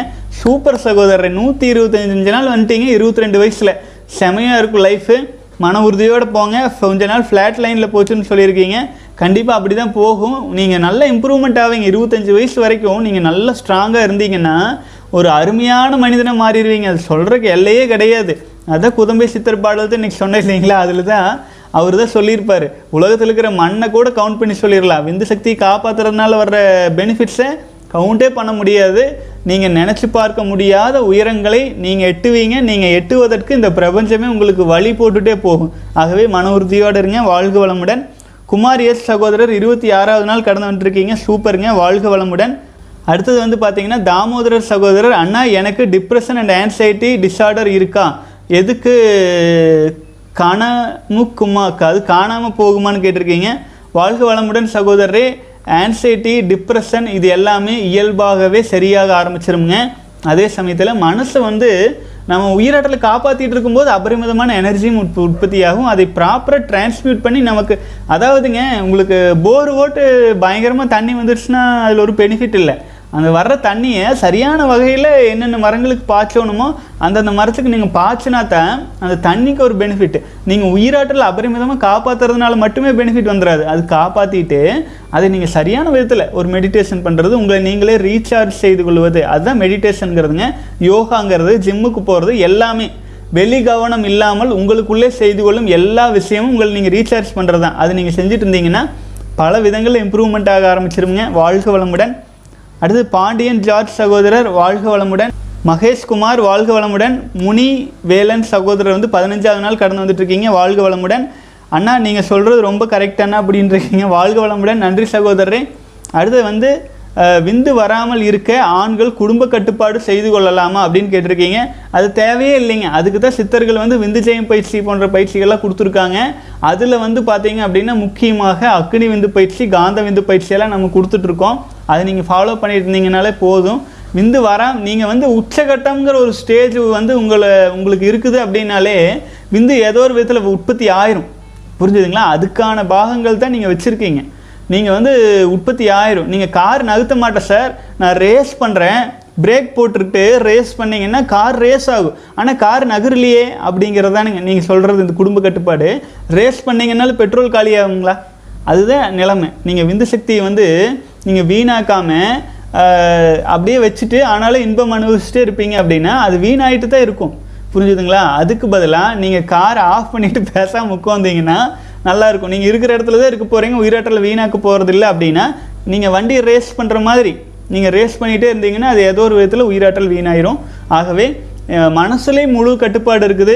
சித்தர்கள் சொன்ன வழியில் உயிராற்றலை வந்து விந்து ஜெயம் போன்ற பயிற்சிகள் மூலமாகவும் நீங்கள் பெரும்பாலும் விந்துவாக மாறுறதுக்கு முன்னாடியே உங்கள் உடலாற்றலை மாற்றிக்குவீங்க அப்புறம் என்னத்துக்கு அந்த ஆப்ரேஷன் எதுக்கு கத்தி உடலில் வைக்கணுங்கிறீங்க. அதே பாவம். அதே வைக்கக்கூடாது. நமக்கு என்ன உரிமை இருக்குது சொல்லுங்கள் நம்ம இந்த உடலை கொண்டு வர்றதுக்கு ஏதாச்சும் முயற்சி பண்ணுமா? சொல்லுங்கள் ஆண்டவனால் கொடுக்கப்பட்டது. ஆனால் இதுக்கு நம்ம அதிகாரம் கொண்டாடிட்டு அது பண்ணுற இது பண்ணுறங்கிறோம் பார்த்தீங்களா அதில் தவறு. இதை சரியான முறையில் கொண்டுட்டு போகிறதுக்கு தான் நமக்கு கடமை இருக்கோ இல்லையே இதை வந்து நாம் ரொம்ப வந்து டேமேஜ் பண்ணுறதுக்கு எந்த ஒரு அதிகாரமும் இல்லை. ஆனால் இப்போது இளைஞர்கள் அதை பண்ணிகிட்டு இருக்கிறாங்க. அது வந்து எல்லாரும் வெளியில் வரணும் வாழ்க வளம். மோ மோ- மோக்ஷின் மோக்ஷின் களஞ்சியம். சகோதரர் வந்து நூற்றி பதினெட்டாவது நாள் வந்துட்டுருக்கீங்க. மாஸ்டர் சாம்பியன் ஸ்டேஜ்னு போட்டிருக்கீங்க. வாழ்க வளமுடன் சகோதரரே. அடுத்து வந்து கேகே ஃபிட்னஸ் தமிழ் வாழ்க வளமுடன் சகோதரரே. ஜெய் ஸ்ரீ ராம் சகோதரர் வந்து பார்த்தீங்கன்னா ரெண்டாவது நாள் வந்துட்டுருக்கீங்க. வாழ்க வளமுடன். அடுத்தது வந்து சகோதரர் பூபேஷ் சகோதரர் சுய இன்பம் இல்லை இது சுய துன்பம் அப்படின்னு ஓட்டிருக்கிறீங்க வாழ்க வளமுடன் சகோதரரை நூறு சதவீதம் உண்மை. இது சுய துன்பம் தான் அந்த துன்பத்திலேருந்து தான் எல்லோரும் வெளியில் வரணும். அது அது அது ஒரு பெரிய பாவம்ங்க. ஆனால் அது அது தெரிஞ்சுமே செய்கிறாங்க ஏன்னா அந்த ஒரு நிமிட இன்பத்துக்கு அடிமையாயிடுறது அப்புறம் தனிமையில் சிக்கிக்கிறது இது மோ இது போன்ற விஷயங்கள்லேருந்து உஷாராக இருந்து தப்பிச்சுக்கணும். வாழ்க வளமுடன் சகோதரர்களே. பெரும்பாலும் வீடியோ கீழே இருக்கிற எல்லா விஷயங்களையும் பார்த்தோம். இப்போ இமெயிலுக்கு போயிடலாம். சகோதரர்களோட ஏதாச்சும் மிஸ் ஆகிருக்குன்னு நினச்சிங்கன்னா திரும்பவும் இந்த வீடியோ கீழே போடுங்க. பார்த்துக்கலாம். வாழ்க வளமுடன். வாழ்க வளமுடன்.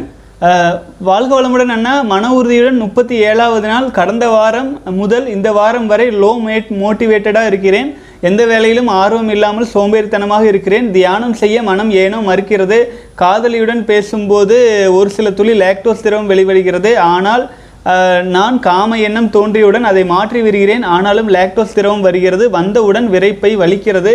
இது ஏன் அண்ணா? விளக்கம் தாருங்கள் இருக்கீங்க. வாழ்க வளமுடன் சகோதரன் பரவாயில்ல. நீங்கள் இவ்வளோ தூரம் மன உறுதியோடு வந்துட்டுருக்கீங்களே சகோதரர். முப்பத்தி ஏழு நாள் வந்துட்டீங்க. தொடர்ந்து மன உறுதியோடு வந்துட்டுருங்க. அப்புறமேல் வந்து பார்த்தீங்கன்னா நீங்கள் லேக்டோஸ் திரவம் உற்பத்தி ஆகிறதுக்கும் அடுத்த ஸ்டேஜ் ரீச் பண்ணியிருந்தீங்கன்னா உங்களுடைய விந்து சக்தி வந்து ஓரளவு வந்து ஜென்ரேட் கூட ஆயிருக்கும். ஆகவே இந்த இதற்கான சூழலை நீங்கள் தவிர்த்துட்டு வர்றேங்கிறீங்க. தவிர்த்துட்டு வர்றதை உறுதியோடு ஃபாலோ பண்ணிட்டு வாங்க. நாற்பத்தி எட்டு நாள் வரைக்கும். அப்புறம் வந்து பார்த்தீங்கன்னா ப்ராப்பராக டிரான்ஸ்மியூட்டேஷன் ஆகிற வேலையும் நடக்கணும். நீங்கள் விந்துஜயம் பயிற்சியில் இருக்கிறீங்க அப்படின்னா தயவு செஞ்சு அதை செஞ்சுட்டு வாங்க. அப்புறம் அந்த அர்ஜஸ் வரும்பொழுது இந்த லாக்டோஸ் திரவம் வருவதே முக்கால்வாசி குறைஞ்சு போயிடும் ஆச்சுங்களா? சாதாரண நிலையில் வந்து ஒரு நாற்பத்தெட்டு நாளைக்கு இந்த லாக்டோஸ் திரவத்தை புறக்கணிச்சிட்டு வர்றது வரைக்கும் நல்லது. இப்போ இதை பெரிய விஷயமா நீங்கள் எடுத்துக்கொள்ளக்கூடாது. நார்மலைஸ்டாக விட்டுட்டு வந்தீங்கன்னா பிரச்சனை இல்லை. இல்லை அது வந்து ரொம்ப அபரிமிதமாக வருது எனர்ஜி குறையுது அல்லது இந்த மாதிரி ரொம்ப பெயினாக இருக்குது அப்படிங்கும்போது அதுக்குமே நாற்பத்தெட்டு நாள் வரைக்கும் ஒரு குழப்பம் இல்லை. உணவு முறைகளில் கொஞ்சம் கட்டுப்பாடு கொண்டு கொண்டு வந்து இயற்கை உணவுகளை சாப்பிட்டு கொஞ்சம் தியானமெல்லாம் செஞ்சுட்டு வந்தீங்கன்னா நார்மலைஸ் ஆயிரும். மன உறுதியோட வாங்க சகோதரர் முப்பத்தேழு நாள் வந்துட்டீங்கன்னு ஒரு பத்து நாள் கடந்து வாங்க. ஃப்ளாட் லைனில் போயிட்டுருக்கீங்க அதுவும் சரியாகி வரும். இது எல்லாமே நார்மலாகும் வருமுன் காப்போங்கிற மாதிரி இந்த அடிக்கடி இந்த மாதிரி உணர்வுகள் தூண்டுதல்களில் ஈடுபடாமல் கொஞ்சம் விலகி இருங்க. நல்லது வாழ்க வளமுடன். அடுத்த சகோதரர் கேட்டிருக்கீங்க வணக்கம் அண்ணா என்னுடைய பெயர் இமெயில் அனுப்பினதுனால நான் பெயர் படிக்கலை. வயது இருபத்தி ஐந்து எனக்கு பெரிய ஒரு சந்தேகம் அண்ணா. நீங்கள் தான் புரிய வைக்கணும். ஆக்சுவலி எனக்கு பேசிக்காக நல்ல ஆட்டிடியூட் டூ ஸ்மார்ட் எந்த பேட் ஹேபிட்ஸும் கிடையாது. பெரியவங்களை நல்லா ரெஸ்பெக்ட் பண்ணுவேன். வெரி ப்ராக்டிக்கல் மைண்டட் காலேஜில் பெரிய ப்ளே பை ப்ளே பாயாக இருந்தேன். மோஸ்ட்லி நிறைய கேர்ள்ஸ் என்னையை தான் பார்த்துட்ருப்பாங்க நிறைய ப்ரொப்போசல் வந்திருக்கு. என் நேம் என் சேம் டைமில் மூணு பேர் கூட கமிட்மெண்ட்டில் இருந்தேன். ரொமான்ஸ்லாம் பண்ணுவேன். But still I am virgin நான் ஆர்காசம் பண்ணல. இப்படி எல்லா விதத்துலேயும் சூப்பர் லெவலில் இருந்தேன். ஆல்சோ எனக்கு ஃபேப் பண்ணுற பழக்கம் இருந்தது. அது அவ அவ்வளோவா ஆனால் அஃபெக்ட் பண்ண மாதிரி தெரியலை. பட் இப்படி போயிட்டு இருக்கும்போது என்னையும் அறியாமல் எனக்கு சிவன் மேலே நாட்டம் அதிகமாயிருச்சு. நான் டிவோஷனல் ஃபீல்டில் சர்ச் பண்ண ஸ்டார்ட் பண்ணேன். தென் எனக்கு குண்டலினி காயக்கல்பா பற்றி தெரிஞ்சது ஸோ தட் அந்த மாதிரி எனக்கு ஸ்பைனல் கார்டு வழியாக என்னுடைய பவரை ஆக்னே சக்கராக்கு கொண்டு வரணும்னு தோணுச்சு. அதுக்கான தேடுதல் அப்போது தான் உங்கள் வீடியோ பார்த்தேன். இட் இஸ் அவசம் எனக்கான சரியான பாதையாக காட்டிருக்கீங்க. வெரி இது தேங்க்யூ ஸோ மச் அண்ணான்னு போட்டிருக்கீங்க. ரொம்ப லென்த்தாக சென்ட் சென்ட் பண்ணதுக்கு கோச்சிக்காதீங்கன்னா உங்கள் தம்பியாக நினச்சி கொஞ்சம் என்ன மன்னிச்சு அட்ஜஸ்ட் பண்ணி பாருங்கன்னா என்னோட டவுட் என்னென்னா ஃபேப் பண்ணுறது தப்புன்னு தெரிஞ்சால் உடனே நான் ஸ்டார்ட் ப ஸ்டாப் பண்ணிட்டேன். எனக்கு எந்த கஷ்டமும் இல்லை. But daily four to five times பண்ணிகிட்டு இருந்தேன். ஆனாலும் எனக்கு இந்த கஷ்டமும் இல்லை. ஒய் அது வயசுங்க சகோதரரே. ஆகவே அதாவது ஒரு குறிப்பிட்ட வயசு வரைக்கும் பார்த்தீங்கன்னா எல்லாருமே இந்த வயசு எக்ஸ்பீரியன்ஸ் பண்ணியிருப்பாங்க. அது எப்படின்னு கேட்டிங்கன்னா அறமாக ஒரு பன்னெண்டு பதிமூணு வயசுலேருந்தே உயிராட்டில் வீணாக்கிட்டு இருக்கிறவங்களுக்கு காலேஜ் போகும்போது எஃபெக்ட் தெரியும். சின்ன வயசில் அதிகமாக வீணாக்காமல் இருக்கும்போது ஓரளவுக்கு ஸ்ட்ராங் ஆகிட்டே இருந்துக்கும்போது காலேஜ் டைம் வரும்போது அந்த அது ஒரு குறிப்பிட்ட ஸ்டேஜ் இருக்குது ரெண்டு வகையான உயிராற்றல் வரும் நம்மக்கிட்ட. ஒன்று உடலை பெருக்குவதற்கும் அடுத்தது இனப்பெருக்க வேலைக்காகவும் ரெண்டு விதத்துலேயும் வரும். ரெண்டு வகையான உயிராற்றல் நம்மக்கிட்ட இருக்கிறதுனால நீங்கள் அடிக்கடி சுய இன்பம் செஞ்சுட்டு இருந்தாலுமே உங்களுக்கு பெரிய எஃபெக்ட் தெரியாத மாதிரி இருக்கும். ஆச்சுங்களா?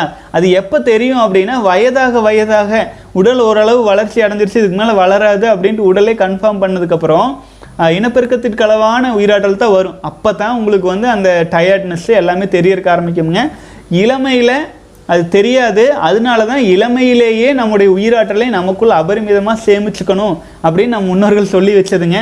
காற்றுள்ள போதே தூற்றிக்கொள்னு சொன்னது அதுக்காகத்தான் வாழ்க வளமுடன். அடுத்தது ரெண்டாவது கேள்வி கேட்டிருக்கீங்க. So many girls beautiful girls எனக்கு தப்பு பண்ண கூப்பிடுறாங்க. எனக்கு எனக்கும் அதில் ரொம்ப ஆர்வம் அதிகம். பட் என்னோட உயிர் சக்தி வேஸ்ட் பண்ணக்கூடாதுன்னு தெரிஞ்சதால் நான் ஸ்ட்ரிக்டாக முடியாதுன்னு சொல்லிட்டேன். இந்த காலத்தில் ஒரு கேர்ள் போல்டாக மேட்டர் பண்ண கூப்பிட்டு முடியாதுன்னு நான் பண்ண மாட்டேன்னு சொல்கிற அளவுக்கு மனசில் ஒரு உறுதி கவரேஜ் எப்படி பாசிபிள்னு வாழ்க வளமுடன் சகோதரரே. அது நமக்கு தகுதி இல்லாத பெண்ணாய் வா- வாழ்க்கை து- வாழ்க்கை துணையாக வர இயலாத தகுதியற்ற பெண்கள் வந்து அழைக்கவே செய்வாங்க. அது வந்து நம்ம விலகி இருக்கிறது நமக்கு சேஃப்டி ஆச்சுங்களா? அதை தான் நம்ம எப்பவுமே சொல்லிகிட்டு இருக்கிறது. இன்னொரு விஷயம் பாருங்கள் இதில் ரெண்டு வகை இருக்குது கேட்டகரி. உங்களுக்கு பிடித்த பெண் உங்களுக்கு பிடித்த எதிர்ப்பாளினத்தவர்னு இருப்பாங்க. அப்போது அதே அவங்கள விட கேட்டகரியில் கொஞ்சம் குறைவாக இருக்கிற பெண்கள் இருப்பாங்க இல்லைங்களா? அந்த மாதிரி இருக்கிறவங்க வந்து நம்மளை அப்ரோச் பண்ணுறாங்க கீழே உங்களுக்கு இயல்பாகவே அந்த விருப்பம் இருக்காது. புரிஞ்சுதுங்களா?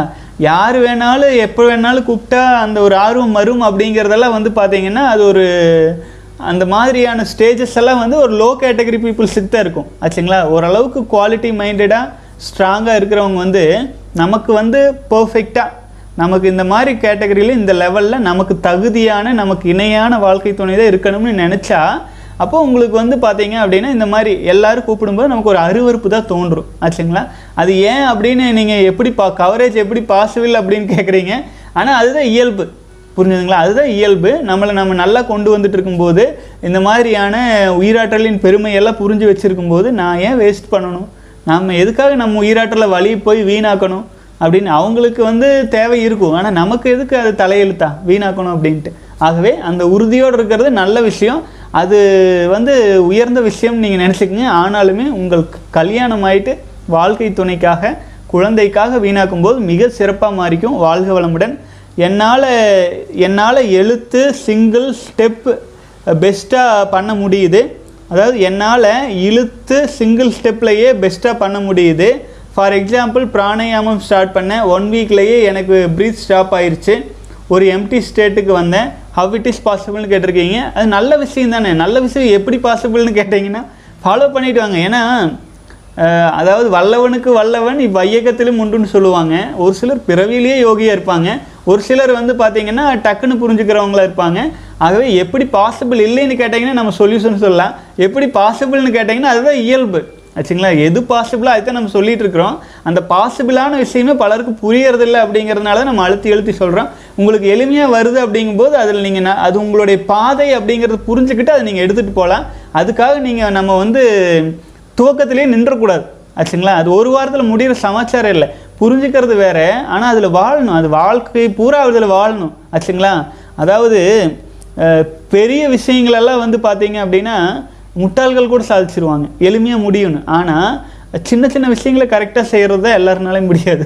ஆச்சுங்களா? சின்ன சின்ன விஷயங்களாகவே இருந்தாலுமே நம்ம தொடர்ந்து எப்படி எடுத்துகிட்டு போகிறோங்கிறதுல தான் நம்ம சாதனை இருக்க ஒழிய புரிந்து கொள்வதன் மூலமாக அது வந்து நமக்கு ஆண்டவன் நம்ம கொடுத்த கிஃப்ட்டை எடுத்துக்கலாம். புரிஞ்சு கொண்டதை நம்ம எப்படி தொடர்ந்து எடுத்துகிட்டு போகிறோம் அப்படிங்கிறத நம்ம திறமையே இருக்குது. அதில் தான் நம்ம திறமையை காட்டணும்.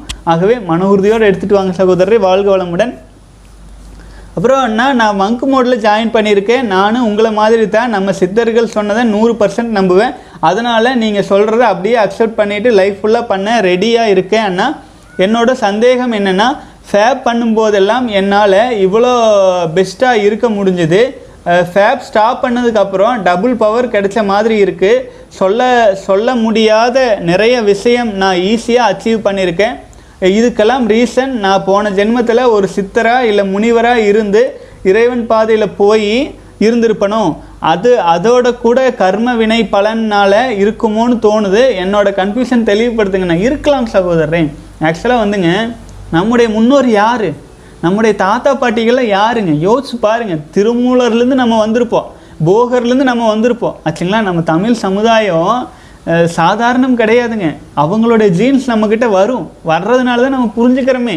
ஆச்சுங்களா? ஆனாலும் நம்ம முன்னோர்களாக நம்ம இப்போ இப்போ இந்த பிறவி அடுத்த பிறவி நமக்கு இருக்குதா அப்படிங்கிற இதுக்குள்ளே போகாமல் நம்முடைய வழியே நம்ம வந்த வழியே வந்து பார்த்தீங்க அப்படின்னா ஒரு ஒரு இரநூறு முந்நூறு வருஷமாகத்தானுங்க இந்த மாதிரியான ஒரு சொசைட்டி வேகம் எடுத்துட்டு இருக்குது அதுக்கு முன்னாடி அதாவது வெளிநாட்டில் ஜட்டி ஓட்டு பழகிறதுக்கு முன்னாடி இப்போ முன்னாடி காலத்திலேயே நாமெல்லாம் ஹை கல்ச்சர்டாக வாழ்ந்த கண்ட்ரிங்க இது. ஆச்சுங்களா? எல்லாருக்குமே தெரியும். இரண்டாயிரம் மூணாயிரம் வருஷம் வந்து உலகத்திலேயே ஹையஸ்ட் ஜிடிபியில் இருந்தது இந்தியா.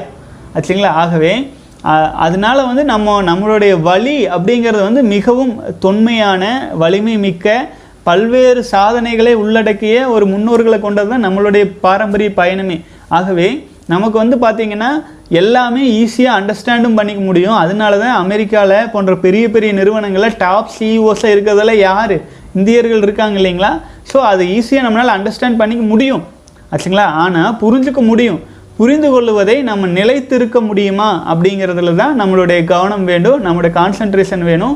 இந்த சமயத்தில் வந்து பார்த்திங்கன்னா ப பல்வேறு இடர்பாடுகள். இப்போ நம்ம சொல்கிறோம் இல்லைங்களா? அதில் இருந்தாலும் நம்ம வெளியில் வரணும். அதுக்கு வெளியில் வர்றதுக்கு தகுந்த பக்குவமும் சூழ்நிலையும் ஆண்டவன் நமக்கு அமைச்சு கொடுக்கணுங்க. மன உறுதியோடு வாங்க வாழ்க வளமுடன். அடுத்தது வந்து ப்ளே பாயாக இருந்த எனக்கு இப்படி சடனாக இறைவன் நாட்டம் வந்துச்சு. அப்படி வந்ததுக்கு அப்புறம் நான் கம்ப்ளீட்டாக கேர்ள்ஸை அவாய்ட் பண்ணிட்டேன். இப்போ யார்கிட்டையும் பேசுகிறதில்ல சோஷியல் சேட் அப் எல்லாமே டெலீட் பண்ணிட்டேன் ப்ரோ நான் full focus only on celibacy and என் லைஃபோட எய்ம் எனக்கு கூட தெரியல ப்ரோ வாழ்க வளமுடன். அது ஆண்டவன் காட்டுவார் சகோதரன். அதாவதுங்க ஒரு குறிப்பிட்ட பாதையை வச்சுட்டு ஒரு குறிப்பிட்ட லட்சியத்தோடு சிலர் போவாங்க. ஆச்சுங்களா? ஏன்னா அவங்க வாழ்க்கையில் அனுபவப்பட்டிருப்பாங்க. இந்த விஷயம் எனக்கு தேவை இதை அச்சீவ் பண்ணியே ஆகணும் அப்படின்ட்டுலாம் ஒரு கற்பனையில் போவாங்க. அது ஒரு கேட்டகரி ஒரு சிலர் வந்து எந்த பற்றுமே இருக்காது. ஆச்சுங்களா? நாளை தினம் என்ன நடக்கும் அப்படிங்கிற தேவையோ விருப்பமோ இருக்காது. ஆனால் வாழ்க்கை நடக்கும். பெரும்பாலும் யோகிகளும் சித்தர்களும் வாழ்கிறது அந்த மாதிரி தான் இருக்கிற வரைக்கும் இறைவனோடு இருப்போம். இருக்கிற வரைக்கும் நம்முடைய மனதை இறைவனோடு ஐக்கியப்படுத்தி அமைதியான வாழ்க்கை போயிட்டு இருக்கட்டும் இருக்கிற காலம் வரை நம்ம வந்து வாழ்வோம் அப்படிங்கிறதானுங்க. ஆண்டவனே வழி காட்டுவார். ஆச்சுங்களா? அதாவது யார் ஒன்றை எது ஒன்றை அடைய தகுதி உடையவராக இருக்கின்றாரோ தகுதி உடையவராக இருக்கின்றாரோ அவர் அதை அடைவதை இந்த உலகத்தில் எந்த சக்தியாலும் தடுக்க முடியாது. அப்போது இப்போ நீங்கள் என்னத்தில் கான்சென்ட்ரேஷன் பண்ணிகிட்டு இருக்கீங்க? ஒரு மங்க் மோட் எடுத்துகிட்டு விந்துஜயம் பயிற்சியெல்லாம் செஞ்சுட்டு ஒரு செலிபஸை ஃபாலோ பண்ணிட்டு நீங்கள் உங்கள் தகுதி உயர்த்திட்டே இருக்கீங்க. அப்போது அதற்கு நீங்கள் ஒரு ஒரு குறிப்பிட்ட தகுதியை உங்களுக்கு உயர உயர உயர பொறுப்புகளும் அதிகரிச்சுட்டு வரும். அது தானாக நடக்கும். என்ன பொறுப்பு கிடைச்சதோ பலனை எதிர்பார்க்காது கடமையை ஆற்றிட்டு போயிட்டு இருக்க வேண்டியதுதானுங்க. வாழ்க வளமுடன் சகோதரரே. சகோதரர் இன்னொன்று போட்டிருக்கீங்க. அண்ணா இன்னொரு ஸ்மால் டவுட் எனக்கு இருபத்தஞ்சி வயசு ஆயிடுச்சு இது இது மேலே நான் செலிபஸை ஃபுல்லாக ஃபோக்கஸ்டாக ஃபாலோஸ் பண்ணால் மங்க் மோட் ஃபாலோ பண்ணால் என்னால் இறைநிலை அடைய முடியுமா அண்ணான்ட்டு. இறைவன் இறைநிலை நம்ம கூட தான் இருக்காரு. அதை தான் நம்ம புரிஞ்சுக்கணுங்க. இறைவன் எங்கேயும் இல்லை. நமக்குள்ளே சிவமே நமக்குள்ளே நம்ம உயிராற்றல நமக்குள்ளே தான் இருக்காங்க. அதை உணர்ந்து அதில் ஆழ்ந்து அதில் நிலைச்சிருக்க வேண்டியது தான் நம்முடைய கடமையாக இருக்குதுங்க. ஆகவே வந்து பார்த்திங்கன்னா இறைநிலை நம்ம வீட்டு எங்கேயும் போயிடல நமக்குள்ளே இருக்கிறது தான் நம்ம இந்த பயிற்சிகளை எல்லாம் செஞ்சுட்டு சிலிபஸ் எல்லாம் ஃபாலோ பண்ணிவிட்டு விந்து ஜெயமெல்லாம் நீங்கள் ஒரு வருடம் ஃபாலோ பண்ணணும் குறைஞ்சபட்சம். அப்படி பண்ணிட்டு வரும்பொழுது நல்ல ஒரு பன்னெண்டு வருடம் வந்து சாதாரண நிலையில் ஒரு பிரம்மச்சரியம் கடை கடைபிடிக்கிறவங்களுக்கு இந்த ஒரு வருடம் விந்து ஜெயம் ஃபாலோ பண்ணி பண்ணிகிட்டு இருக்கிறவங்களுக்கு கிட்டத்தட்ட இணையாயிரும். அந்த அளவுக்கான சக்தி கிடைக்கிறதுக்கு ஆரம்பிச்சிருங்க மன உறுதியோடு வாங்க. நம்ம எவ்வளவு தூரம் ஒரு விஷயம் அண்டர்ஸ்டாண்ட் பண்ணிக்கிறது மிகப்பெரிய விஷயம். அரிது அரிது மானிடராய் பிறத்தல் அரிது. அதே சமயத்தில் அண்டர்ஸ்டாண்ட் பண்ணிக்கிட்டதை நம்ம விடாமுயற்சியோடு எடுத்துகிட்டு போகணும். அதில் நம்ம கான்சன்ட்ரேஷன் இருக்கணும். அதாவது ஒரு எண்டு ரிசல்ட் மேலே பற்று இல்லாமல் என்ன செய்கிறோமோ அதில் விருப்பப்பட்டு செஞ்சுட்டு போயிட்டுருக்குறோம் அப்படின்னா எல்லாமே நல்லதாக மாறிடுங்க வாழ்க வளமுடன். அண்ணா எனக்கு வயது இருபத்தி ஏழு ஆகிறது. ஆனால் வயதுக்கேற்ற உடல் பலம் தசை வளர்ச்சி இல்லை. சரியான புரிதல் இல்லாததால் பத்து வருடமாக உயிர் சக்தியை வீணாக்கி வருகிறேன். தற்போது இரண்டு மாதம் நோஃபேப்பில் இருக்கிறேன். தொடர்ந்து நோஃபேப் ஃபாலோ பண்ணால் டீனேஜில் இழந்த உடல் வளர்ச்சியை திரும்ப பெற முடியுமா? ரெண்டாவது கேள்வி உங்களது பயிற்சியில் இருக்கும்போது உணவை குறைக்க வேண்டுமா? ஜிம்முக்கு செல்வதால் உணவை குறைக்க முடியாது. என்ன செய்வது? தங்கள் பொன்னான சேவைக்கு நன்றி. வாழ்க வளமுடன். வாழ்க வளமுடன் சகோதரரே. ஆக்சுவலாக வந்து இருபத்தி ஏழு வயசு ஆயிடுச்சுங்க. மனித உடலின் முழுமையான வளர்ச்சி அப்படிங்கிறது வந்து ஒரு இருபத்தஞ்சி வயசோட ஸ்டாப் ஆயிரும். அதுக்கப்புறமேலு உள்ளுறுப்புகள் வலிமை அடைகிற வேலை தான் ஒரு நாற்பது வயசு வரைக்கும் நடக்குங்க. ஆனாலுமே வந்து பார்த்தீங்கன்னா நீங்கள் சரியான வளர்ச்சி எல்லாமே இல்லை. ஏன்னா உயிராற்றலை வீணாக்குனதுனாலே நம்ம புரிஞ்சுக்கிட்டோம். அப்போது அது இதன் பேசிக் ஒன்று புரிஞ்சுக்கணும். கறந்த பால் முளைப்புகா கடைந்த வெண்ணெய் மோர் புகான்னு சித்தர்கள் சொன்ன மாதிரி இழந்த விஷயத்தை திரும்பலாம் பெறது முடியாத காரியம். ஆனால் இப்போ நம்ம கையில் இருக்கிற சக்தியை வலிமையாக நம்ம காப்பாற்றி வச்சுக்கும்போது அது நாளுக்கு நாள் நம்ம வீணாக்காமல் இம்ப்ரூவ் பண்ணும்போது இருபத்தஞ்சி வயசுலேருந்து நாற்பது வயசு வரைக்கும் உடல் உறுப்புகள் வலிமையாயிட்டு வரும் காலம். இருக்கும் உடல் உறுப்புகள் நல்ல வலிமையாக மாறுவதற்கான அருமையான காலகட்டத்தில் இப்போ நம்ம இருக்கிறோம். ஆகவே மன உறுதியோடு நீங்கள் ஃபாலோ பண்ணிட்டு வாங்க. ஆனால் ஆல்ரெடி உங்களுக்கு வ- உண்டான வளர்ச்சிகள் எல்லாமே கொஞ்சம் நல்ல இம்ப்ரூவ்மெண்ட் ஆகிறது நீங்களே உணர முடியும். ஆனால் அந்த டீனேஜில் வளர்கிற வளர்ச்சி இப்போ கொண்டு வந்துட முடியுமானா அதில் வந்து நூறு சதவீதம் எனக்கு உறுதி இல்லைங்க. ஆனால் விந்துஜயம் பயிற்சி நீங்கள் தொடர்ந்து ஃபாலோ பண்ணிட்டு வாங்க. மேக்ஸிமம் எவ்வளோ தூரம் இழுத்து கொடுக்க முடியுமோ அவ்வளோ தூரம் நம்ம உயிராற்றல் நமக்குள்ள சிவத்தை நம்ம தேக்க தேக்க அதன் அது வந்து நமக்கு அபரிமிதமான ஆச்சரியமான பல விஷயங்களை ரிசல்ட்டு கொடுக்க ஆரம்பிக்கும். அது நம்ம கையில் தான் இருக்குதுங்க. நம்ம எவ்வளோ தூரம் கண்டினியூவாக ஃபாலோ பண்ணுறோம் அப்படிங்கிறதுல இருக்குது. நிச்சயமாக பாசிட்டிவாகவே நினைப்போம் நல்லதாகவே நினைப்போம். முத்திரை பைத்தலில் நல்ல சங்கல்பங்களில் இந்த மாதிரி நல்ல உடல் நலம் அதெல்லாம் நீங்கள் என்னென்ன தேவைன்னு நினைக்கிறீங்களோ பாசிட்டிவாக அதெல்லாம் நீங்கள் முத்திரை பைத்தலில் சொல்லுங்கள் உங்களுக்கு என்ன வேணும் அப்படிங்கிறத வந்து நீங்கள் உங்களுக்குள்ளேயே பதிய வைங்க. அது நிகழ ஆரம்பிச்சிடும் வாழ்க வளமுடன். அடுத்தது வந்து தங்களது பயிற்சியில் இருக்கும்போது உணவை குறைக்க வேண்டுமா அப்படின்னு இருக்கிறீங்க. உணவை குறைக்கிறத பற்றி நான் எப்பவுமே சொன்னதில்லைங்க. பயிற்சி செய்கிறதுனால ஆனால் பயிற்சி செய்கிறக்கு செய்கிற சமயத்தில் வயிறு எம்டியாக இருக்கணும். அதை மட்டும் கவனிச்சுக்கங்க. நீங்கள் ஜிம்முக்கெல்லாம் போயிட்டு வாங்க. அதெல்லாம் ஒரு தவறும் இல்லை. அது உங்களை ரீசார்ஜ் பண்ணுறது தான் ஆகவே விந்து செய்யும் பயிற்சிகளை மட்டும் விடாமல் செஞ்சுட்டு வாங்க. ஒவ்வொரு செய செயல் செய்யும் போதுங்க. அப்புறம் பசிச்சா சாப்பிடுங்க. பசி இல்லாமல் சாப்பிட்றது மூலமாக அது நமக்கு தேவையில்லாமல் தீங்கு தான் வயிறு மொந்தமாயிரும் ம மந்தமாயிரும். ஆகவே மலைப்பாம்பு மாதிரி இருப்போம். அதுவே அந்த மாதிரி இல்லாமல் சுறுசுறுப்பெல்லாம் போயிடும் அப்படி இல்லாமல் வயிறு பசிக்கும் போது சாப்பிடுங்க. வாழ்க வளமுடன் சகோதரரே. அடுத்தது சகோதரர் கேட்டிருக்கீங்க. அண்ணா நான் நோ ஃபேப்பில் லாஸ்ட் பதினாலு டேஸை ஃபாலோ பண்ணிட்டு வரேன். வாழ்க வளமுடன் சகோதரர். இது நீங்கள் இப்போ தான் கொஞ்ச நேரத்துக்கு முன்னாடி உங்கள் கேள்விக்கு பதில் அனுப்பியிருப்பேன்னு நினைக்கிறேனுங்க. மெயில் பின்னாடி கொஞ்சம் பின்னாடி வந்துட்டீங்கன்னா தெரிஞ்சிடும் வாழ்க வளமுடன். அடுத்து சகோதரர் கேட்டிருக்கீங்க டியர் சார் நான் ஏர்லி மார்னிங் சின்ன வெங்காயம் சாப்பிடுவேன் மற்றும் நைட் கார்லிக் சாப்பிடுவேன். இதனால் என்னுடைய செலிபஸிக்கு ப்ராப்ளம் வருமா சார் ப்ளீஸ் சொல்லுங்கள் சார் வாழ்க வளமுடன். சகோதரரே நீ நான் என்ன சொல்கிறேன்னா உணவு முறைகளில் நான் எந்த ரெஸ்ட்ரிக்ஷனும் சொல்ல. அதே சமயத்தில் நீங்கள் அந்த உணவு முறைகள் சாப்பிட்றதுனால உங்கள் உயிராற்றல் வீணாகுதா இல்லையான்னு நீங்கள் தான் டெஸ்ட் பண்ணி பார்க்கணும். உங்கள் ஒரு குறிப்பிட்ட உணவு முறைக்கு உடல் அடாப்ட் ஆகிட்டு நார்மலாகவே இருக்குது அப்படின்னா அதை பற்றி நீங்கள் கவலைப்பட வேண்டியதில்லை. அது அர்ஜஸை தூண்டுவதற்கு காரணமாக இருக்குதான்னு நீங்கள் கவனிங்க. ஒரு சிலருக்கு அதை பொருந்தி போயிடும் பொருந்தி போயிடுச்சுன்னா பிரச்சனை இல்லை. அது அர்ஜஸ்ட்டுக்கு ஒரு காரணமாக மாறுதுன்னு தெரிஞ்சு அதை அவாய்ட் பண்ணிடுங்க வாழ்க வளமுடன். வாழ்க வளமுடன். அடுத்து சகோதரர் கேட்டிருக்கீங்க அண்ணா எனக்கு ஒரு டவுட் டுடே நான் வந்து என்னுடைய வாழ்க்கை துணையாக வர்றவங்க கூட காமம் சம்மந்தமாக வந்து சேட் பண்ணிட்டு இருந்தேன். எனக்கு வந்து லேக்டோஸ் திரவம் வந்து வந்து விட்டதுன்னா நான் தென் என்னுடைய ரெண்டு கால்களும் ரொம்ப டயர்ட் ஆயிருச்சுன்னா கால் நரம்பு எல்லாம் இழுத்து பிடிச்சிரு பிடிக்கிறது போல் ஒரு ஃபீல் ஆயிருச்சுன்னா அதுக்கு என்ன ரீசனாக இருக்கும்? ப்ளீஸ் டெல்மி என்னன்னு இருக்கீங்க. அதாவதுங்க நம்ம என்னோட குருநாதர் சொல்லுவாருங்க உள்ளொன்று வைத்து புறமொன்று பேசுவார் உள்ளொளி தீயாகி உயிரை வதைத்து விடும்னு சொல்லுவாங்க. இதுதான் நடக்கும். ஆச்சுங்களா? நம்ம பர்பஸ் என்ன? செலிபஸி ஃபாலோ பண்ணுறோம் உயிராற்றலை வீணாக்கக்கூடாது அப்படிங்கிற ஒரு மனநிலையில் இருக்கும்போது அது உள்ளுக்குள்ளே இருக்குது. ஆனால் வெளியில் நம்ம என்ன பண்ணுறோம் அதுக்கு வந்து நேர்மாறான விஷயம் செய்கிறோம் நேர்மாறான விஷயம் அதை அதை வீணாக்குவதற்கு தகுந்த விஷயங்களை செய்யறக்க ஆரம்பிச்சிடறோம். அப்படி செஞ்சிரும்போது என்ன ஆகுங்க? அது நமக்கு வந்து சைட் எஃபெக்ட்ஸ் வருது. இந்த சைடு எஃபெக்ட்ஸை கடைசியில் ப்ளூ பால் எஃபெக்ட் அப்படியெல்லாம் வர்றக்க ஆரம்பிச்சிரும். ஆகவே இது போன்ற சூழ்நிலைகளை வந்து கொஞ்சம் தவிர்க்கறதுக்கு முயற்சி பண்ணுங்கள் ஒருவேளை உங்களுக்கு வந்து பார்த்தீங்க அப்படின்னா இது வேறு வழியே இல்லை. அப்படிங்கிற மாதிரி இருந்துச்சு அப்படின்னா விந்துச்சையும் போன்ற பயிற்சிகளையாச்சும் மன உறுதியோடு உள்ளே எடுத்து செஞ்சுட்டு இருங்க. நீங்கள் செஞ்சுட்ருக்கிறீங்க அப்படின்னா அப்போ வந்து பார்த்தீங்கன்னா ஓரளவுக்கு வந்து இந்த லேக்டோஸ் திரவமெல்லாம் வந்து உயிராற்றல் மூலமாக அபரிமிதமாக வந்து ஸ்பாயில் ஆகிறது வந்து தவிர்க்கப்படும். ஏன்னா அப்பப்போ உயிராற்றல் உற்பத்தி ஆகிறது உடலுக்குள்ளேயே தேக்கிக்குவீங்க.